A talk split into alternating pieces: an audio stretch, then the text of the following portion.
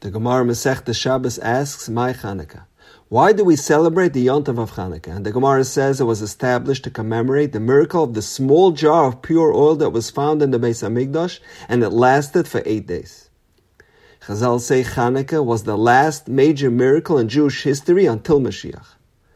But what is so special about this Ness that we celebrate it every year? The Mishnah says in Masechtas Avos, Asara Nisim Nasu Lavasenu Bebeis Hamikdash. Ten miracles were constantly present in the Beis Hamikdash.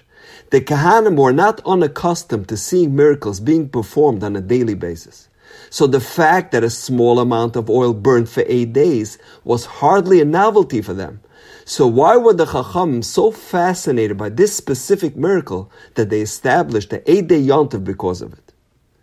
Furthermore, as we know, in addition to the miracle of the oil, there was an even greater miracle, the Nitzach and HaMechama, where a vastly on-demand Jewish group of people known as the Maccabees defeated the mighty Greek army. This is equivalent to a few yeshiva bachurim defeating the U.S. Army. On Hanukkah, we focus on the miracle of the oil. Before lighting the menorah, we say Sha'asa Nisim Lavasenu to commemorate the miracle of the Pach Shemen. But if you think about it, wasn't the miracle of the war far greater?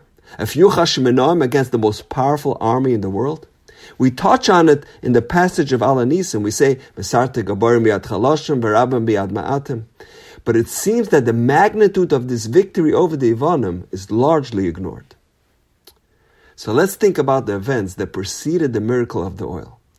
The Eden came back to the Beis Hamikdash after their battle with the Yevanim, and they see that their holy place is ransacked. It's in total disarray.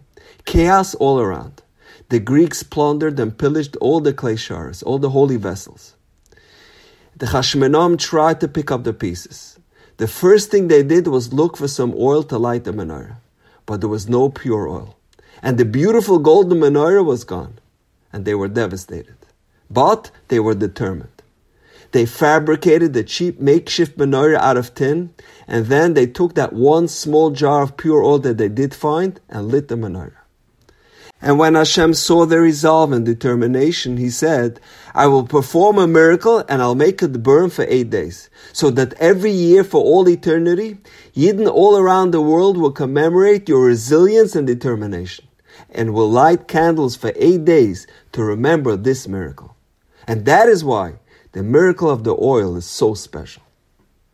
In the Sefer Vagarata Levincha, the famous Maggid Rabbi Yankel Galinsky brings down an incredible conversation between Rabbi Chaim Vital and his legendary Rebbe, the Ari HaKadosh. Rabbi Chaim Vital said, Rebbe, how can you tell me that I have such an elevated neshama when I don't even reach the heel of the lowest tzaddik of the previous generations?